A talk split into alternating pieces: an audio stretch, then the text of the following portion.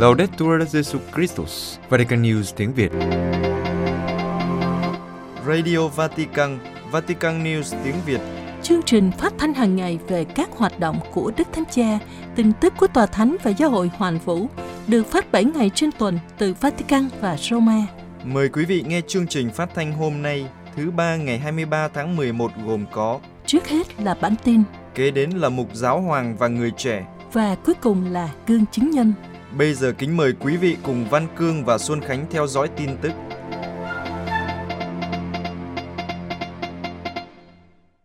Đức Thánh Cha chào các tham dự viên và các nhà tổ chức Christmas Contest. Vatican, sáng thứ Hai ngày 22 tháng 11, trong lời chào những người tham gia vào Christmas Contest, cuộc thi Giáng sinh, Đức Thánh Cha đã khuyến khích các bạn trẻ gìn giữ vẻ đẹp Giáng sinh trong mọi cử chỉ yêu thương, chia sẻ và phục vụ hàng ngày. Cuộc thi Giáng sinh được đề xuất bởi tổ chức Tòa Thánh Ravissimum Educationis và tổ chức các nhà truyền giáo dòng Don Bosco ở Vandokko. Hoạt động này nhằm mang lại tiếng nói cho những người trẻ bằng cách mời những người ở độ tuổi từ 16 đến 35 sáng tác những bài hát mới lấy cảm hứng từ lễ Giáng sinh và các giá trị của nó. Năm nay, hoạt động nối kết với dự án Congo là trái tim của châu Phi. Dự án nhằm mang lại tương lai cho người trẻ với những kế hoạch đào tạo nghề nghiệp. Cuộc thi gồm 3 thể loại, lời, nhạc và giải thích. 3 tác phẩm đoạt giải sẽ được trình diễn trong buổi hòa nhạc Giáng sinh năm 2021 tại Vatican. Trong cuộc gặp gỡ, Đức Thánh Cha đặc biệt chào các bạn trẻ, những người đã nhiệt tình chấp nhận thử thách của cuộc thi, cũng như những người đồng hành với họ như các vận động viên thể thao cùng với liên đoàn của họ và các ca sĩ. Đức Thánh Cha nhận xét rằng năm nay cũng thế, do hậu quả của đại dịch vẫn còn đè nặng lên cuộc sống, ánh sáng của lễ Giáng sinh sẽ bị giảm bớt. Nhưng chúng ta được kêu gọi để tự vấn bản thân và không đánh mất hy vọng. Ngài nói, lễ Giáng sinh của Chúa Giêsu Kitô không phải là một âm thanh lạc điệu đối với thử thách mà chúng ta đang trải qua, bởi vì đó là ngày lễ tuyệt vời của lòng trắc ẩn, của sự dịu dàng. Vẻ đẹp của nó khiêm tốn và đầy tình người. Đức Thánh Cha giải thích thêm, vẻ đẹp của Giáng sinh tỏa sáng qua sự sẻ chia bằng những cử chỉ yêu thương cụ thể nho nhỏ. Nó không phải là xa lánh, nó không phải là hời hợt, nó không phải là trốn tránh. Trái lại, nó mở rộng trái tim cách nhân không, mở ra với sự trao tặng bản thân và cũng có thể tạo ra những động lực về văn hóa, xã hội và giáo dục. Nhắc lại lời Thánh Giáo Hoàng Phaolô VI, thế giới nơi chúng ta đang sống cần cái đẹp để không rơi vào tuyệt vọng. Đức Thánh Cha nhấn mạnh rằng đó không phải là vẻ đẹp giả tạo, được tạo thành từ vẻ bề ngoài và của cải trần thế, trống rỗng và tạo ra sự trống rỗng. Nhưng đó là vẻ đẹp của một Thiên Chúa làm người, vẻ đẹp của những khuôn mặt, của những câu chuyện, của các thụ tạo hình thành nên ngôi nhà chung của chúng ta và những người, như Thánh Francisco dạy chúng ta, tham gia vào việc ca tụng Đấng Tối Cao. Đức Thánh Cha kết thúc với lời cảm ơn các bạn trẻ, các nghệ sĩ và vận động viên thể thao vì các bạn không quên là những người gìn giữ vẻ đẹp này, vẻ đẹp mà lễ Giáng sinh của Chúa làm tỏa sáng trong mọi cử chỉ yêu thương, chia sẻ và phục vụ hàng ngày. Xin cảm ơn và gửi lời chúc tốt đẹp nhất đến các bạn và gia đình.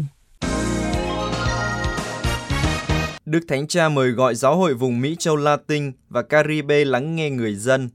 Vatican trong sứ điệp gửi các tham dự viên Đại hội đồng Giáo hội vùng Mỹ châu Latin và Caribe, Đức Thánh Cha khuyến khích họ lắng nghe tiếng nói của người dân trong sự phân định và cởi mở bằng sự sáng tạo phong phú trong cách tiếp cận truyền giáo đổi mới của họ. Đại hội đồng Giáo hội vùng Mỹ châu Latin và Caribe được tổ chức tại Mexico City từ Chủ nhật 21 đến 28 tháng 11 với sự tham gia của các đại diện của giáo hội trong vùng. Đức Thánh Cha đề cập đến 3 từ chính trong tiến trình chuẩn bị cho Thượng Hội đồng năm 2023, hiệp thông, tham gia và sứ vụ, đồng thời đưa ra 2 từ ngữ khác để suy tư. Đức Thánh Cha lưu ý rằng, Thượng Hội đồng diễn ra với mục đích thay đổi một số cấu trúc, mang lại cho tiếng nói của các tín hữu một không gian mới và tầm quan trọng, khác với khi nó được xem là một kỳ họp của chỉ các giám mục. Đại hội đồng giáo hội tại Mexico City đánh dấu một suy tư quan trọng đầu tiên của tiến trình mới này và Đức Thánh Cha Francisco mời gọi họ tập trung công việc của mình, đặc biệt vào việc lắng nghe. Ngài nói rằng, Quá trình này cũng bao gồm đối thoại và phân định, và kiểu đại hội này tạo điều kiện cho sự trao đổi lẫn nhau, lắng nghe tiếng nói của Thiên Chúa đến mức nghe thấy tiếng dân chúng kêu cầu với Người, và lắng nghe mọi người đến mức chia sẻ với họ về nơi Chúa đang kêu gọi chúng ta, đặc biệt khi nghe tiếng kêu đến từ những kẻ bị lãng quên. Từ thứ hai mà Đức Thánh Cha nhấn mạnh là tràn đầy hoặc dồi dào. Ngài giải thích, ngoài việc cầu nguyện và đối thoại đòi hỏi sự phân định của cộng đồng, còn cần phải tìm ra những cách vượt qua những khác biệt để chúng ta không trở nên chia rẽ và phân cực. Cuối cùng, Đức Thánh Cha cầu nguyện để đại hội đồng của quý vị là một biểu hiện của sự tràn đầy, của tình yêu sáng tạo của Chúa Thánh Thần, đấng thúc giục chúng ta bước ra để gặp gỡ những người khác mà không sợ hãi, và là đấng khuyến khích giáo hội trở nên truyền giáo và truyền giáo ngày càng nhiều hơn thông qua một tiến trình hoán cải mục vụ. Các giám mục Mỹ Latin đối diện với tình trạng nghèo đói ngày càng gia tăng hậu COVID-19. Mexico, Đại hội đồng Giáo hội vùng Mỹ châu Latin và Caribe diễn ra trong bối cảnh hậu COVID, với tình trạng nghèo đói đang ngày càng gia tăng của lục địa Nam Mỹ này. Đây là vấn đề được các giám mục đặc biệt quan tâm trong Đại hội đồng lần này, từ 21 đến 28 tháng 11. Tại Mexico City, nơi diễn ra Đại hội đồng, cha Raúl Martínez Areotua cho biết, nghèo đói ngày càng gia tăng và điều tôi chưa từng thấy trên đường phố trước đây là có quá nhiều người buôn bán không chính thức, những người bán đồ ăn thức uống tự chế biến từ xe của họ, bán hàng rong ở các ngã tư hoặc làm những công việc lặt vặt. Đây là dấu hiệu của tình trạng thất nghiệp gia tăng. Đại dịch COVID-19 đã ảnh hưởng Mỹ Latin một cách nặng nề. Là nơi sinh sống của 8% dân số toàn cầu, khu vực này chiếm 1/3 tổng số ca tử vong do đại dịch gây ra. Bên cạnh đó, nó còn kéo theo những hệ quả về nghèo đói, bất bình đẳng và làm trầm trọng thêm những vấn đề tồn đọng lâu năm khác. Các trường học ở Mỹ Latin đóng cửa lâu hơn ở bất kỳ khu vực nào khác trên thế giới, với những người nghèo nhất không thể học từ xa qua kết nối Internet sơ sài. Đức Tổng giám mục Peru Hector Miguel Carreco Vidarte, Chủ tịch Hội đồng Giám mục Mỹ Latin cho biết, đại dịch chắc chắn đã gây nên nhiều nghèo đói hơn. Có những người không chỉ mất người thân mà còn mất việc làm và đóng các hoạt động kinh doanh của họ. Cha Mauricio García Durán, giám đốc điều hành của cơ quan phục vụ người tị nạn của dòng tên Colombia cho biết, các cuộc kiểm dịch trong thời kỳ đại dịch đã ảnh hưởng nặng nề đến những nhóm di cư bấp bênh. Cha còn cho biết thêm, mất việc làm phi chính thức và khó khăn về nơi ở đã khiến cho những người di cư phải chuyển đến các thành phố nhỏ hơn, nơi kiểm dịch ít nghiêm ngặt hơn nhiều. Do đó, Đại hội đồng lần này, Hội đồng Giám mục Mỹ Latin ưu tiên giải quyết vấn đề đói nghèo và hậu quả của đại dịch. Một trong những tài liệu chuẩn bị của Hội đồng đã mô tả đại dịch là dấu hiệu của một sự thay đổi mang tính thời đại, khiến mọi người xem xét một sự chuyển đổi lớn trong nền văn hóa của chúng ta theo một lối sống bền vững về mặt sinh thái, xã hội, kinh tế, chính trị và văn hóa. Tổng giáo phận Hà Nội triệu tập công nghị Tổng giáo phận.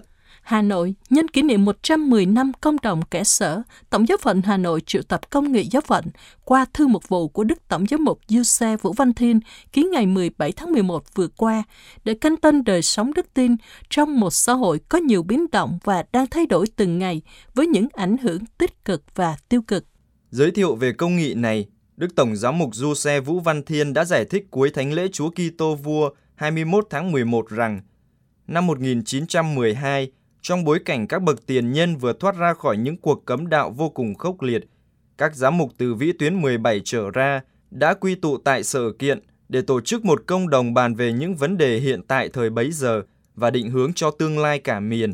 Với việc tổ chức công nghị giáo phận nhỏ hơn quy mô công đồng miền, trùng với Thượng hội đồng giám mục lần thứ 16 đang được cử hành cấp giáo phận, Tổng giáo phận Hà Nội muốn có sự tham gia của mọi thành phần dân Chúa để canh tân và xây dựng các cơ cấu tổ chức, nhắm tới mục đích vừa xây dựng tình hiệp thông giữa mọi thành phần dân Chúa, đồng thời mở ra một hướng đối thoại với các tôn giáo và tổ chức xã hội, để trình bày một hình ảnh giáo hội rộng mở, chân thành dấn thân, đồng hành với dân tộc vì lợi ích đồng bào. Đức Tổng giám mục Hà Nội đã gọi đây là một bước rẽ quan trọng trong lịch sử của giáo phận nếu được thực hiện chu đáo.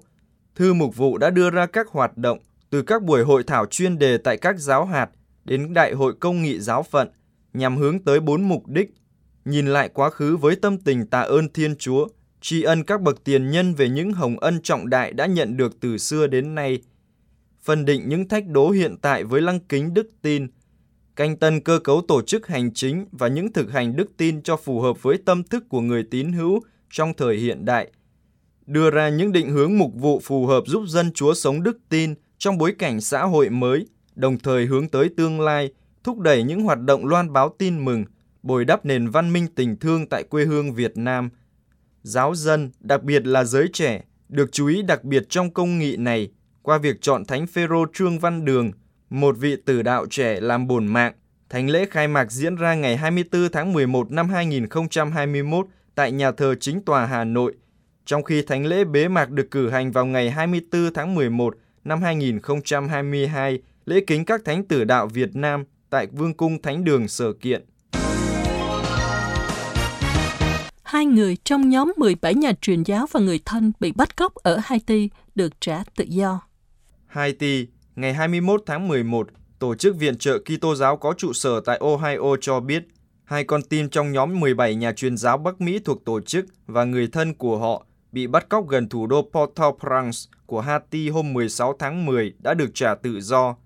Nhóm 17 người gồm 6 người đàn ông, 6 phụ nữ ở độ tuổi từ 18 đến 48 và 5 trẻ em dưới 15 tuổi, trong đó có một em bé 8 tháng tuổi. Tất cả đều là người Mỹ, trừ một công dân Canada đã bị băng đảng 400 Mawozo bắt cóc sau khi thăm một nhà mồ côi mà họ đang quyên góp để giúp đỡ. Trong thông cáo đăng trên trang web, Tổ chức Viện trợ Kitô giáo nói rằng họ không thể cung cấp hoặc xác nhận tên của những người được thả, điều kiện thả họ, nguồn gốc hoặc vị trí hiện tại của họ, nhưng cho biết rằng hai con tin được trả tự do đều an toàn và bình an vô sự, tinh thần tốt và được chăm sóc. Trước đó, băng đảng 400 Mawozo đã đòi số tiền chuộc 17 triệu đô la để đổi lấy sự an toàn cho các nạn nhân. Trong một đoạn video được đăng tải trên mạng xã hội vào cuối tháng 10, kẻ cầm đầu băng nhóm có vũ trang này đã đe dọa sẽ hành quyết các con tin. Vài ngày sau, cảnh sát Haiti thông báo đã nhận được bằng chứng tất cả các con tin đều còn sống. Một số đặc vụ FBI hợp tác với chính quyền Haiti và cơ quan chống bắt cóc của cảnh sát quốc gia đã đàm phán với những kẻ bắt cóc trong hơn một tháng. Haiti bị Hoa Kỳ xếp vào số các quốc gia vùng đỏ, nghĩa là nguy hiểm. Hoa Kỳ khuyến cáo công dân nước mình không nên đến Haiti, đặc biệt là vì đã xảy ra nhiều vụ bắt cóc mà nạn nhân thường xuyên là công dân Mỹ. Tuần trước, Hoa Kỳ và Canada cũng khuyến cáo công dân của họ sống ở Haiti tìm cách rời khỏi đất nước, nơi các băng nhóm vũ trang đang mở rộng tầm kiểm soát, gây ra tình trạng thiếu nhiên liệu trầm trọng. Theo Trung tâm Phân tích và Nghiên cứu Nhân quyền có trụ sở tại Port-au-Prince, các băng đảng có vũ trang đã thực hiện hơn 800 vụ bắt cóc đòi tiền chuộc kể từ đầu năm. Vào tháng 4, 10 người, trong đó có 2 tu sĩ người Pháp, đã bị bắt cóc trong 20 ngày. Quý vị vừa theo dõi bản tin ngày 23 tháng 11 của Vatican News tiếng Việt.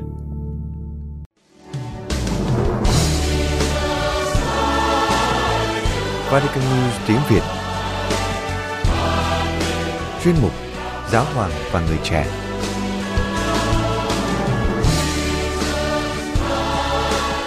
Đạo đức sinh học và sự quan tâm của giáo hội.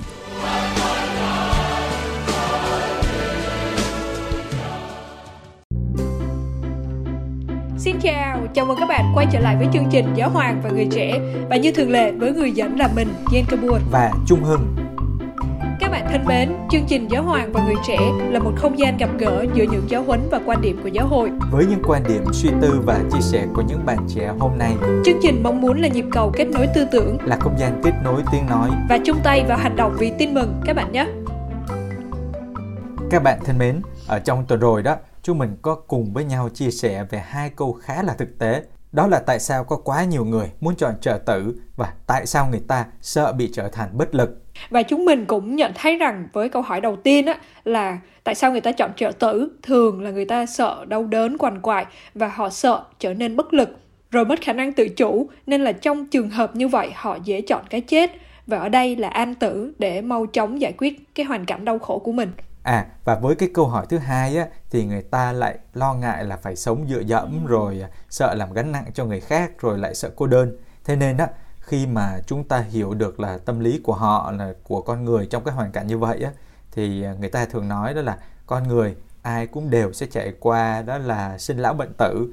Và ở đây á, sinh thì không nói rồi, nhưng mà khi người ta trải nghiệm á, lão nè, bệnh và tử á, thì đó là một cái khó khăn rất là lớn. Một cái có thể nói đó là trải nghiệm về thân phận con người thì người ta rất cần những sự chia sẻ rồi cái sự động viên để giúp họ có thêm niềm hy vọng, và đặc biệt là đón nhận trong cái giây phút thách đố đó một cái sự bình an đó. À mà thầy ơi, bữa giờ là con thấy là mình nói rất là nhiều về đạo đức sinh học, rồi con người sinh học, rồi những cái vấn đề liên quan là an tử, rồi chẩn đoán phôi, vân vân.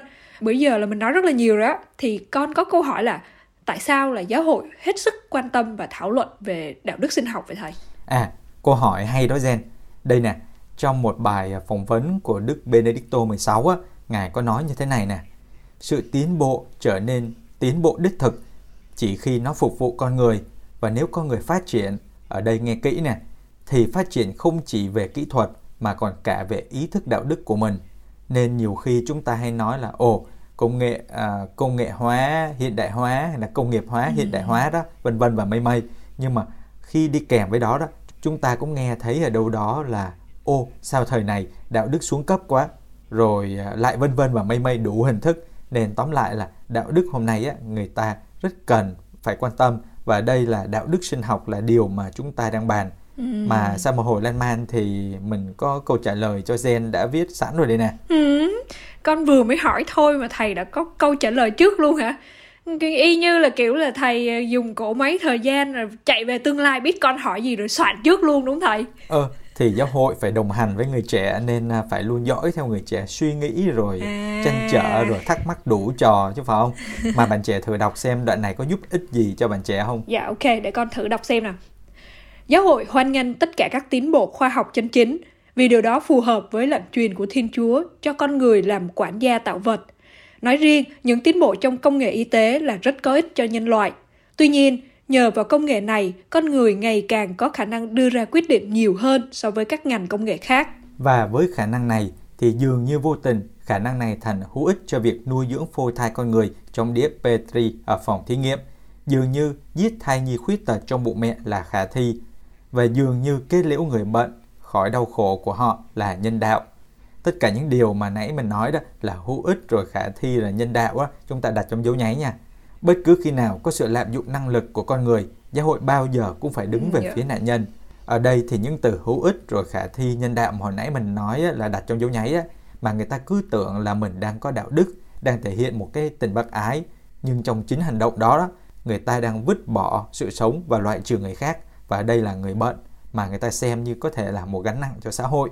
À, vậy là có nghĩa là càng xuất hiện nhiều công nghệ thì con cảm thấy là mình càng cần phải rèn luyện đạo đức mình hơn á, tại vì nếu mà thiếu đi cái phần đạo đức của mình á thì có vẻ là con người sẽ dễ lạm dụng những cái công nghệ đó. Như chính cái từ an tự mà lúc đầu con cũng hiểu theo cái ý nó là điều tốt đó, hóa ra là người ta cũng có một cái ẩn ý khác sau đấy. Và ở trong sách Roca đó cũng tiếp tục nói như thế này nè thầy: không được lợi dụng việc nghiên cứu để quay sang chống lại con người cách vô lương tâm, đặc biệt là các thành viên yếu ớt nhất của xã hội. Giáo hội không quan tâm đến việc đưa ra các luật cấm hẹp hòi. Đúng hơn, giáo hội muốn cổ vũ cho phẩm giá của con người ở tất cả các giai đoạn của đời sống và trong mọi hoàn cảnh. Tới đây thì mình nghĩ là bạn trẻ thấy được mức độ phức tạp của đạo đức sinh học, đúng không? Thực ra đây là một vấn đề thời đại liên quan đến nhiều mặt của đời sống của chúng ta. Nhưng mà bạn trẻ cũng thấy đó, ở đây nè, vấn đề liên quan trực tiếp đến phẩm giá và quyền sống là điều mà giáo hội luôn tôn trọng và cổ võ.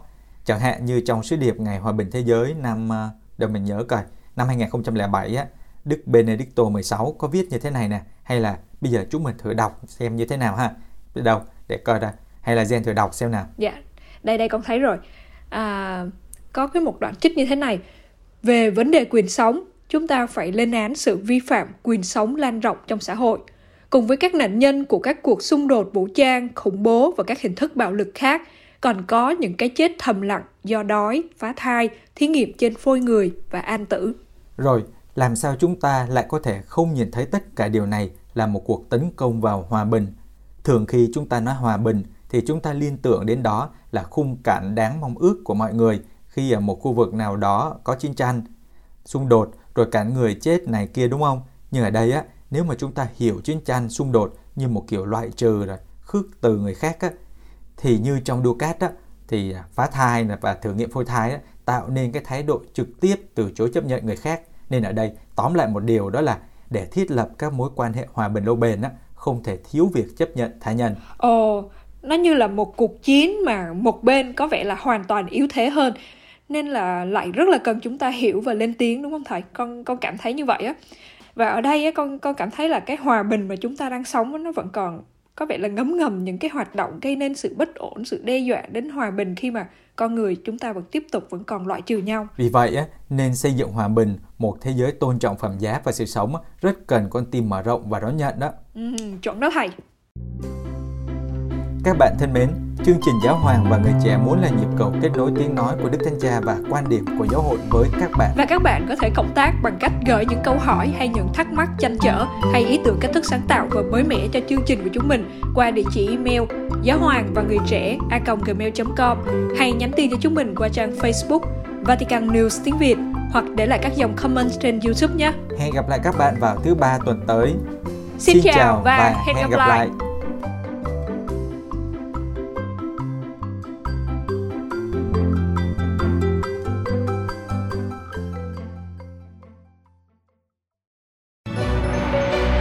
Vatican News tiếng Việt. Chuyên mục Gương chứng nhân. Cuộc hành hương từ Sydney đến Brussels của thầy Jacques Mardešić. Trong thời gian này, thầy Jacques Mardešić, người Úc, tu sĩ dòng Francisco đang ở Brussels. Thầy kể lại hàng trăm cuộc gặp gỡ trong suốt 10 năm loan báo tin mừng trên khắp châu Âu của thầy. Thầy cho biết trong các chuyến đi, thầy được nhiều người giúp đỡ, chẳng hạn như vé tàu được một người không quen biết cho, túi ngủ đến từ một người di cư, và tất nhiên cũng không thiếu những chống đối gây khó chịu trong hành trình theo gương Chúa Giêsu và Thánh Francisco. Lối sống kế thừa từ truyền thống Francisco của thầy Jacques Mardešić đã làm cho nhiều người ngạc nhiên. Vị tu sĩ giải thích về điều này như sau. Đó là những cuộc gặp gỡ không chủ đích, nhưng rồi có điều gì đó đã được gieo, được đâm chồi và lớn lên. Trong công cuộc loan báo tin mừng, chúng ta làm cho giáo hội hiện diện ở những nơi mà mọi người chưa biết đến. Như thế, chúng ta thực sự chạm đến vùng ngoại vi. Dù trời mưa bão, gió hay tuyết rơi, vị tu sĩ 40 tuổi này vẫn quyết định rời tu viện Thánh Antôn ở Brussels để tiếp tục cuộc hành trình. Đôi khi thầy đi với các anh em cùng dòng, và có lúc thầy được những người bạn trẻ đồng hành với quyết tâm mang ơn cứu độ và ánh sáng Chúa Kitô cho mọi người. Đối với thầy Jacques Mardešić, tham gia tích cực vào sứ vụ của giáo hội, loan báo Chúa Kitô còn là một lời đáp trả cá nhân. Thầy chia sẻ, mặc dù là con út trong gia đình công giáo có 3 người con ở Sydney, nhưng tới tuổi thiếu niên, người trẻ Sách đã bị rơi vào ma túy. Thỉnh thoảng, Sách có đến nhà thờ để cầu nguyện, nhưng ma túy đã điều khiển người trẻ này. Thầy kể lại, tôi sống bốc đồng, tùy hứng, không làm chủ được chính mình, nhiều lần vượt qua những giới hạn cho phép. Rồi một ngày kia, tối 30 tháng 8 năm 2001, cuộc đời của người trẻ đã được lật sang một trang mới. Jacques đã khám phá ra rằng mình đích thực là con Chúa và là người cộng tác cho kế hoạch của người. Sau đó, Jacques cảm nghiệm được tình yêu thương xót của người cha ăn mừng sự trở lại của người con hoang đàn. Jacques đã quỳ xuống và dòng nước mắt ăn năn đã tuôn chảy. Sau đó, Jacques đã tìm những người bạn thân, bạn bè để xin mọi người tha thứ và báo cho họ biết sự thay đổi đang diễn ra trong tâm hồn. Jacques còn đi tới tiệm làm tóc của người em họ để thay đổi diện mạo ăn chơi bên ngoài. Người họ hàng này đã nói với Jacques, tôi muốn anh trở thành tu sĩ. Đối với Jacques, đây là những lời xuất phát từ tâm hồn, giống như Chúa đang nói với mình.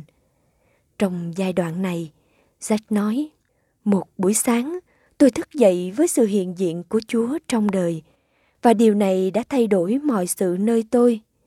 Vài ngày sau đó, Jack rời công việc thiết kế đồ họa và theo lời khuyên của một người bạn, anh đi gặp các tu sĩ dòng Francisco.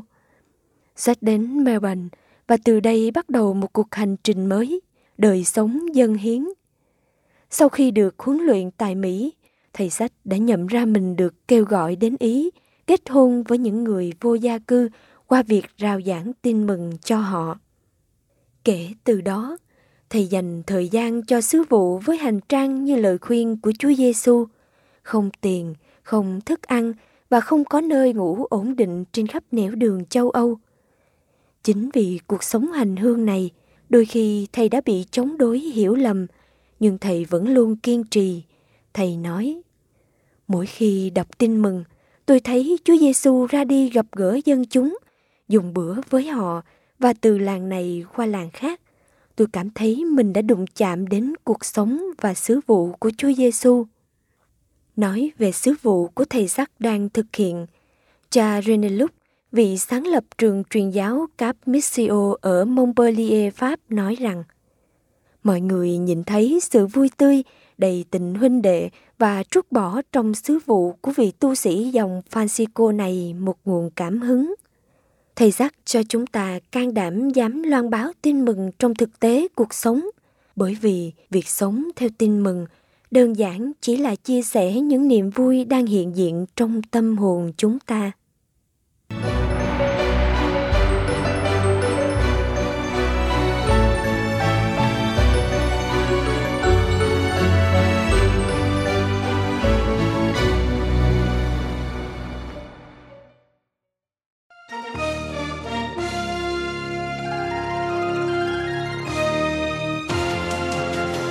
Cảm ơn quý vị đã chú ý lắng nghe chương trình Radio Vatican của Vatican News tiếng Việt.